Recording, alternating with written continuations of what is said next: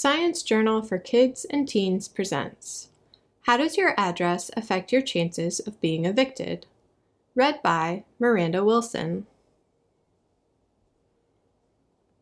Abstract The idea of losing your home is scary.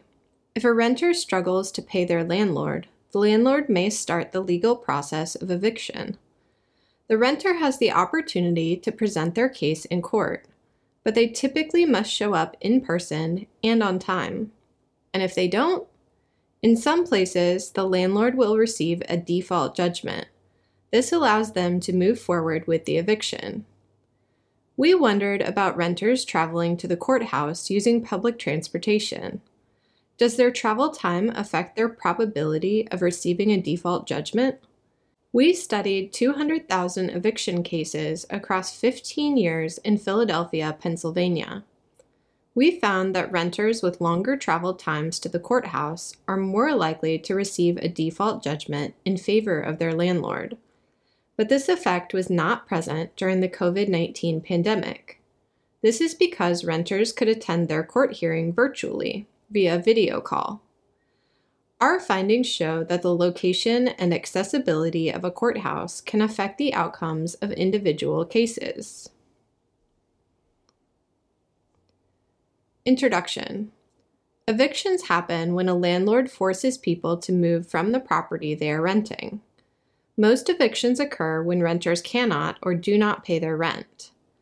In recent years, the cost of rent, along with food and other necessities, has increased. This has made it more difficult for people to afford to pay their monthly housing bills. When a person fails to pay rent or otherwise breaks the terms of their lease, the landlord may file an eviction notice with the court. Then, a date is set for the landlord and renter to appear in court and present their cases. If the renter is not present in court on time, the result in many places is a default judgment in favor of the landlord. A default judgment means that the landlord automatically wins the case and the renter can no longer dispute what the landlord has said. Many cases in housing court result in default judgments, which then lead to evictions.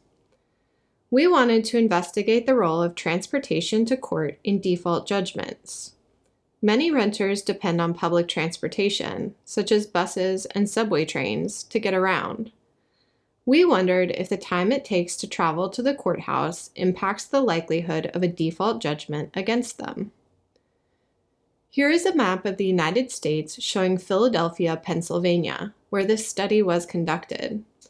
The inset shows where Philadelphia is within the state of Pennsylvania, indicated by a red marker. Methods we studied approximately 200,000 eviction cases in Philadelphia, Pennsylvania from 2005 to 2021. Out of these, nearly 40% of renters facing eviction received a default judgment when they did not appear in court. Then they were ordered to leave their residences.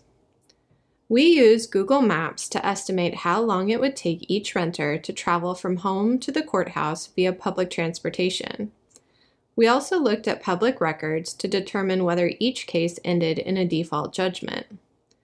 We had to consider other factors that might impact the relationship between travel time and default judgments. These confounders included demographic characteristics of the landlords and renters. We also considered the socioeconomic characteristics of different neighborhoods. We developed a statistical model to estimate the effect of a change in travel time. It accounted for the potential confounders. Then we looked at how well our data from Philadelphia fit the model. Finally, we studied default judgments in two different negative control samples. These were where we thought commuting time would not affect default judgments.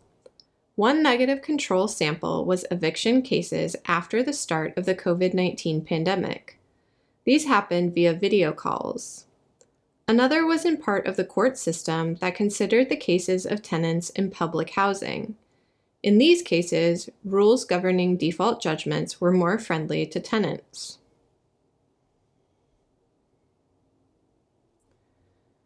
Results We found that longer travel time to the courthouse increased the likelihood of a default judgment. Every 10 minutes of extra travel time increased the probability that the renter would be late and receive a default judgment by about 1.4%.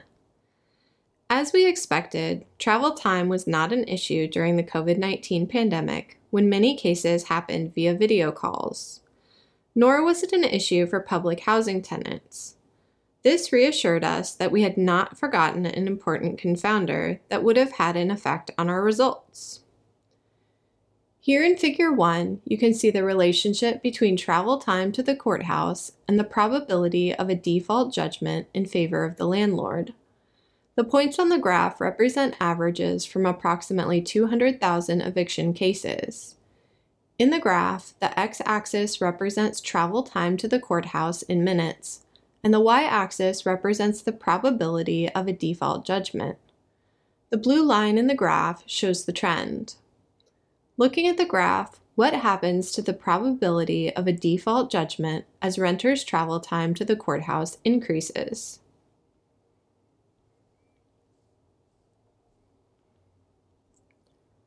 Discussion.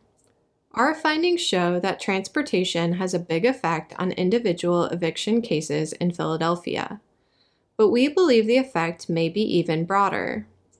We carried out further research in Houston, Texas, and found similar results. Future studies should therefore investigate the issue of travel time in other cities. They could also look at other types of legal cases. There are steps we can take so that justice is accessible to everyone, no matter how far they live from the courthouse. Courts could allow more flexible scheduling of cases, Remote hearings via video call would be an option as an alternative to in person hearings.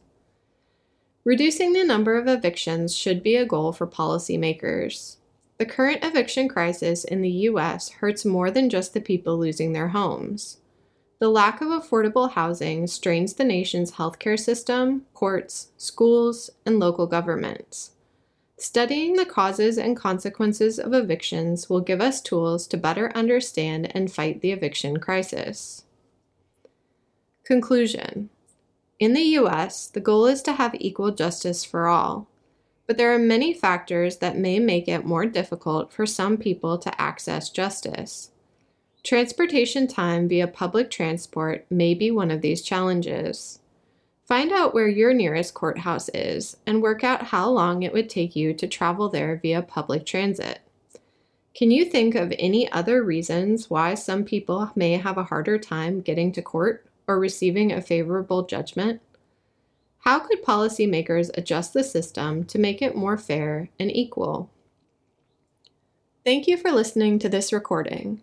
This work has been adapted from the original peer reviewed paper in the journal PNAS published on January 3, 2023.